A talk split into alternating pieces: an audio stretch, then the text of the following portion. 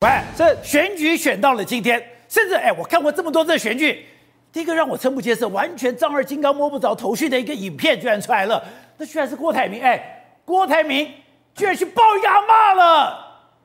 弟弟，我边到你看，站着，站，翻转的啊！我姓郭，哥我郭，霸道总裁的传说。我姓郭，没人赚的比我多。我姓郭，犹如猛虎下山坡。我姓郭，带你赚钱不啰嗦。我姓郭。啊，弟弟，弟弟，你的人数过一百万哦，我刚刚金落去了。喂，宝杰哥，不是太发春事。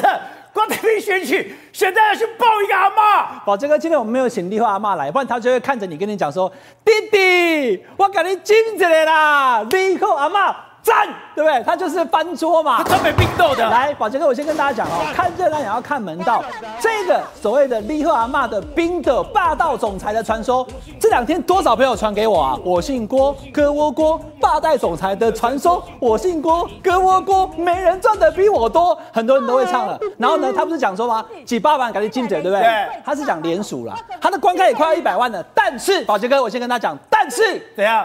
他的梦想已经破灭。什么叫梦想破灭了？因为现在已经观看到九十一万，快要破百，对不对？郭董呢，本来还很嗨，昨天还很嗨，今天突然发现说，好几个朋友跟他讲说，哎，这个东西反应两句，你在搞什么鬼？你是要选总统？哎，你以为你是什么综艺节目主持人吗？他发现说有很多人，很多人在观看，虽然下架了。但是对，把它下架了。今天下午把它通通全面下架，全部下架了，全部下架。郭台铭郭总跳的这么开心，喂，我姓郭，那个霸道总裁的传说，我姓郭，没人赚的比我多，我姓郭，犹如猛虎下山坡，这么害怕下架了，带你赚钱不啰嗦啊！所以呢，这个立后阿嬷，其实立后阿嬷在网络蛮红的，他常常会跑到各地去以后，然后他讲，他基本上就是会直接开骂，所以大家觉得说他很有带地气。那重点是，来就这个画面有没有？郭台铭翻桌，我真第一次看到，哎，很用力翻，我怕那地板会破掉。他就是想要跟大家讲说，我想要翻转选情，我要破百万嘛。可是其实宝杰哥，这是一体两面。他的影片真的快破百万了，但是呢，就戛然而止了。他的选情，宝杰哥也是一样，真假的？他现在不解释为什么？来，宝杰哥，我先跟大家讲哈，郭台铭最近这个两个礼拜哈，就是大家最有印象，一个就这个嘛，哈，阿妈那个金蕊，阿妈 q 卡弟弟，我真的是觉得太洗脑了。可是宝杰哥，我们要回到我是一个政治记者的角度，他如果是今年三月。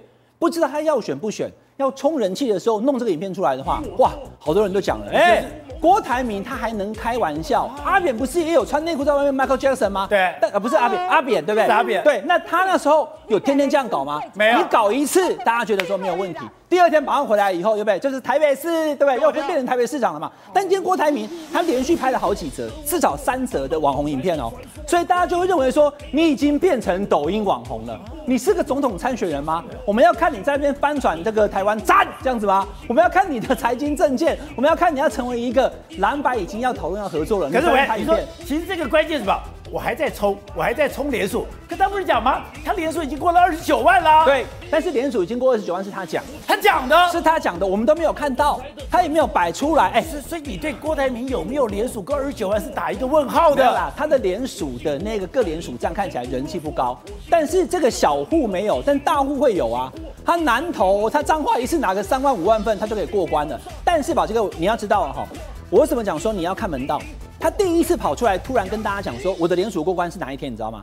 是柯文哲抛出比民调输的推的时候。”柯文哲一讲完以后，国民党要怎么接招？他发现说蓝白在讨论要不要合作以后，郭台铭被边缘化，没有郭台铭，对，所以没有人理他。比民调的民调名单里面没有郭台铭，就是他他当时柯文哲抛出比民调的时候，他是跟这个侯友宜两个人在喊要怎么合作的时候，完全没有考虑这个民调大概八趴到十趴左右的郭台铭要怎么进这个局，把他直接省略掉了，直接 delete 掉，所以他就自己跑出来讲说，我的联署过了二十九万款，对不对？那再来呢？这两天，宝杰哥明天。蓝白就要见面啊，黄金对决，对不对？黄珊珊、金普聪，锵锵锵，两个党被修台啊，也没有过台，也没有过台名啊。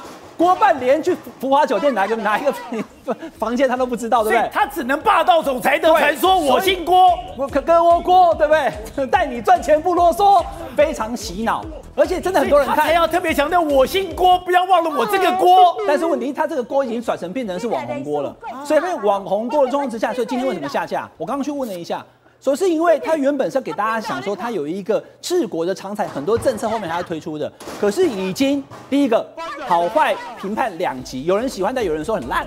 然后另外就是说他被转移焦点以后，大家可能后续每次看到他要出来讲说我是郭台铭，我要让台湾经济起飞的时候，大家在旁边跳我是郭哥郭 郭，所以呢霸道总裁的传说，他就变成是一个谐星主持人了。所以呢，他就断然的把这影片都下架。但宝杰哥，这就是我要讲的，你下架又怎样？网络上早就已经备份一千种了，对不对？所以你到处这个影片，网络上你还是到处看得到。对。那他跳舞，其实我觉得时间的问题。你在今年三月跳没问题，现在已经十月了，现在蓝白已经快要合成一组。所以说为什么他要下这个猛药，下这么重的药？是整个蓝白合没有他的份。现在目前菲绿的联盟当中，根本没有人要跟他谈，没有跟他谈。没有啊，没有啊。你看金普聪跟黄山说要谈，他要讲说找郭台铭的帮助没有。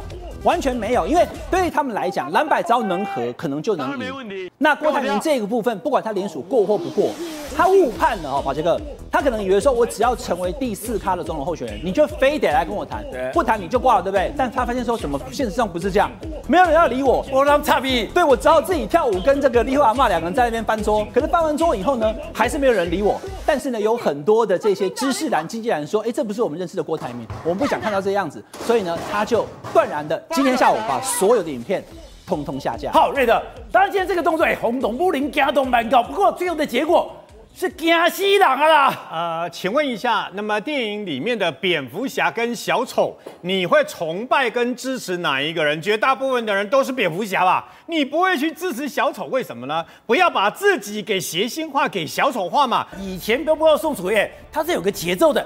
第几天归版，对不对？先归版，哎，我一直把你画上去。画上去才有那样的气氛呢、我就说郭台铭用错了公关公司啊啊！为什么呢？你要有一个节奏，有一个节奏，比如说每一天每一天三天三天要有一个新的这个东西出来，然后带动大家啊不断的在哎呦，今天我们觉得郭台铭怎么样啊？明天郭台铭是怎么样？所以我们就新闻会跟着他走嘛。请问一下郭台铭，你说郭台铭有没有达到吸睛？有啊，但负面的啊，你为什么？因为本来会支持郭台铭的看了以后。瞠目结舌，你怎么变成这个样子啊？那你你变成这个样，那个这边扭来扭去的郭台铭，不是本来想要支持他的这些所谓的知识蓝、经济蓝，但这是一个结果嘛？现在蓝白合真的没有郭台铭的份吗？就算你这个说你过了二十九万，也没有人来跟你讨论，也没有人来跟你谈，而这样的压力，哎，逼着他走这一招吗？明天马上蓝白各推两个人要坐下来合嘛，但是我告诉各位不可能合的嘛。我个人认为啦，他三趴五趴一定有啦。然后呢，那么他会拉走的人，对不对？蓝跟啊蓝跟白各有部分呐，但是他在整个大局里面，已经没有举足轻重的一个地位了。用什么字眼？哎，没有举足轻重，他已经没有举足轻重的地位。但是前提是这样子哦。蓝白会不会合？蓝白要合的前提是，那么呃要有人退让。现在没有人要退让嘛？我讲不客气，不会有人退让嘛？国民党跟民众党哪一组人马，哪一个政党宣布大局为重，所以我不选总统了，退居副总统候选人，或者是退出这一场的总统大选了。我告诉你，退出的那个政党。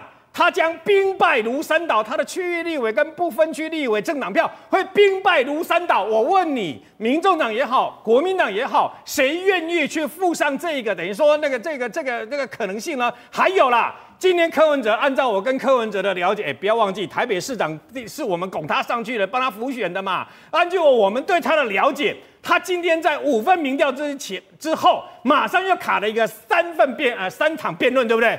谁知道他第一场辩论电视辩论结束以后，马上给你丢出六度辩论。我跟你讲，等到全部都搞完了，总统大选也玩完了，什么都不用选了。所以他吃定国民党，他只是在利用国民党。吃定国民党蓝白和，他是在行硕。我有真的要蓝白河哦，是国民党不愿意哦，是侯友谊不愿意做民调。我有真的哦，到时候如果选输了，蓝白和破局都是国民党的错。所以这也是国民党后来发现，哎，情况不对，所以赶快反过来，你看。连侯友谊昨，你说这是跪怀鬼胎？国民党再怎么样，十四个县市首长，那么多的江山，那么多的陆军，他怎么可能在总统大局里面去退缩，去让给柯文哲？不可能的大局，所以蓝白河永远不会成大局呀、啊。董事长，哎，我们在里面，哎，你最熟悉郭台铭了，他怎么会走这一招嘞？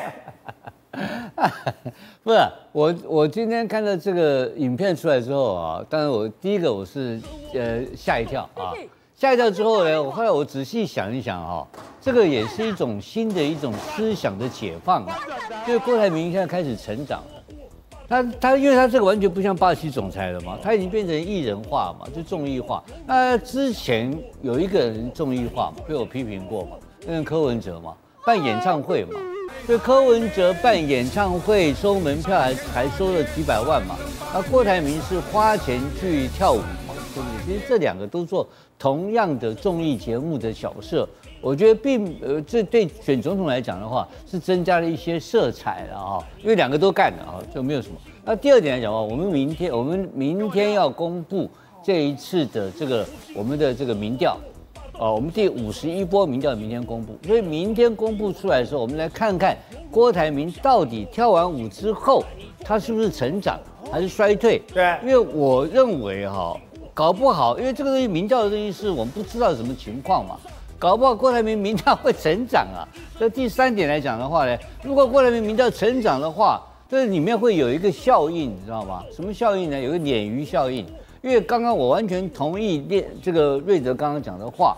因为跟这个柯文哲搞这个蓝白合啊，那个各个是各怀鬼胎，而且是不会成功的。因为你看到他派出来的代表就是反对蓝白合的黄珊珊嘛，对，那反对人就跟跟两个反对搞在一起，什么黄金组合还是黄金杀手不知道，但是不会有结果，我同意，而且时间也太早。但是但是，如果郭台铭的民调开始有一点成长。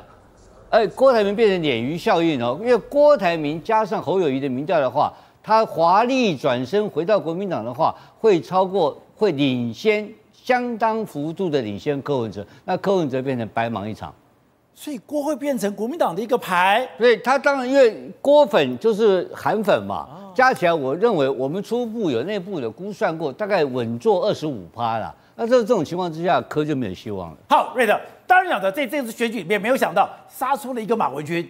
马文君这件的事情发展到底会如何？这件事情真的会让整个伤筋动骨吗？对，没错。虽然马文君委员呐、啊，那么他一再否认他有泄密，然后呢一再否认好多好多的事情啊，但是可以抓包到那么马文君自己讲的话，打脸自己讲呃说过的这个等于说话，所以呢他一再说谎。那么以最新的这个所谓的 PHS，这个我当年办的 PHS，那是 PHS，对 PHS 那么小，呃女生特别，你看我手掌啊、呃、那么小，打开来以后呢，非常的迷你啊。PHS 大众电信呢，当年因为它是师承日本。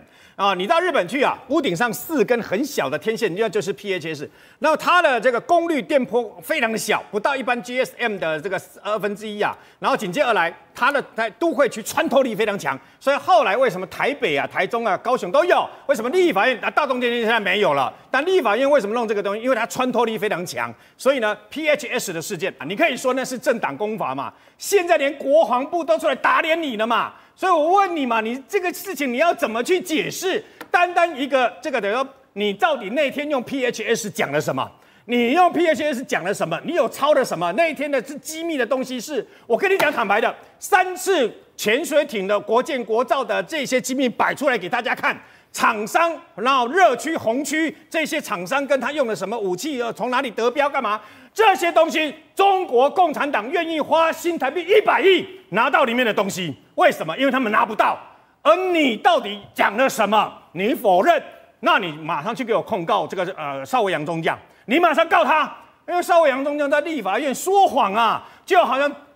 就好像这个马文君委员去讲说外交部那个一样嘛，我听了好几次，他都说他向外交部打听，那么大民国南韩在台湾的这个代表处的地址，他把相关的检举 USB 里面的内容寄过去嘛，他又可以冰靠冰说是透过外交部嘛，所以你哪一个马文君是可以让我相信的？我告诉你，马文君从头到尾都想要追杀郭喜，可问题是。从越来越多，因为马文君自己本身呐、啊、前言不对后语，然后越来越多的事情弄出来了以后，这件事情重创重伤了。那么中国国民党跟这些立法委员的选情，再尤其是中间选民跟年轻人为主，他们会认为你怎么可以这样做？别忘了哦，黄曙光在某种程度上面也代表着军中的势力，一举把军中的这些支持你们国民党的也一举打击，怎么会干出如此愚蠢的事情呢？但瑞德有个我不懂是，如果这两年前这个打这个 PHS 真的这么严重，你真的会泄露国防机密，而且是泄露到了中国，他愿意花一百亿来买，那当时应该就马上把马文君给抓起来啊，这那马上把他给封锁出来啊。你的问题就是马文军所说的说，说那时候王定宇就应该把他赶出去。我告诉你，王定宇那时候不能把他赶出去，为什么？因为很简单，因为没有法源依据。为什么立法委员本来就可以进到里面？那么你说为什么？那当时啊，这个招委王定宇没把他赶出去，为什么海军啊没有把他赶出去？我告诉你，该跟你压起来啊！海军根本不敢把他赶出去，因为很简单，你不要忘记哦，为什么马文君这些年以来，那么在国防外交委员会这样子，哇，呼风唤雨，动不动就冻结五十亿，动不动就动要删除这个几十亿啊？因为马文君很强悍。所以呢，在国防部他很强悍，国防部根本不敢惹他。我跟你讲，要不是这一次潜舰的事件，国防部拼要崩了，还不敢惹他。马文君，你认为我们有弊案？你认为我们的军方郭喜有弊案？你去跟高检署、跟调查局、跟国安局检举，我都没有意见。你身为中华民国的立法委员，你不是大韩民国的国会议员，你就不可以把前景相关的这些所谓的选举的资料去转交给所谓的大韩民国驻台湾代表处？你到底是哪一个国家的立法委员啊？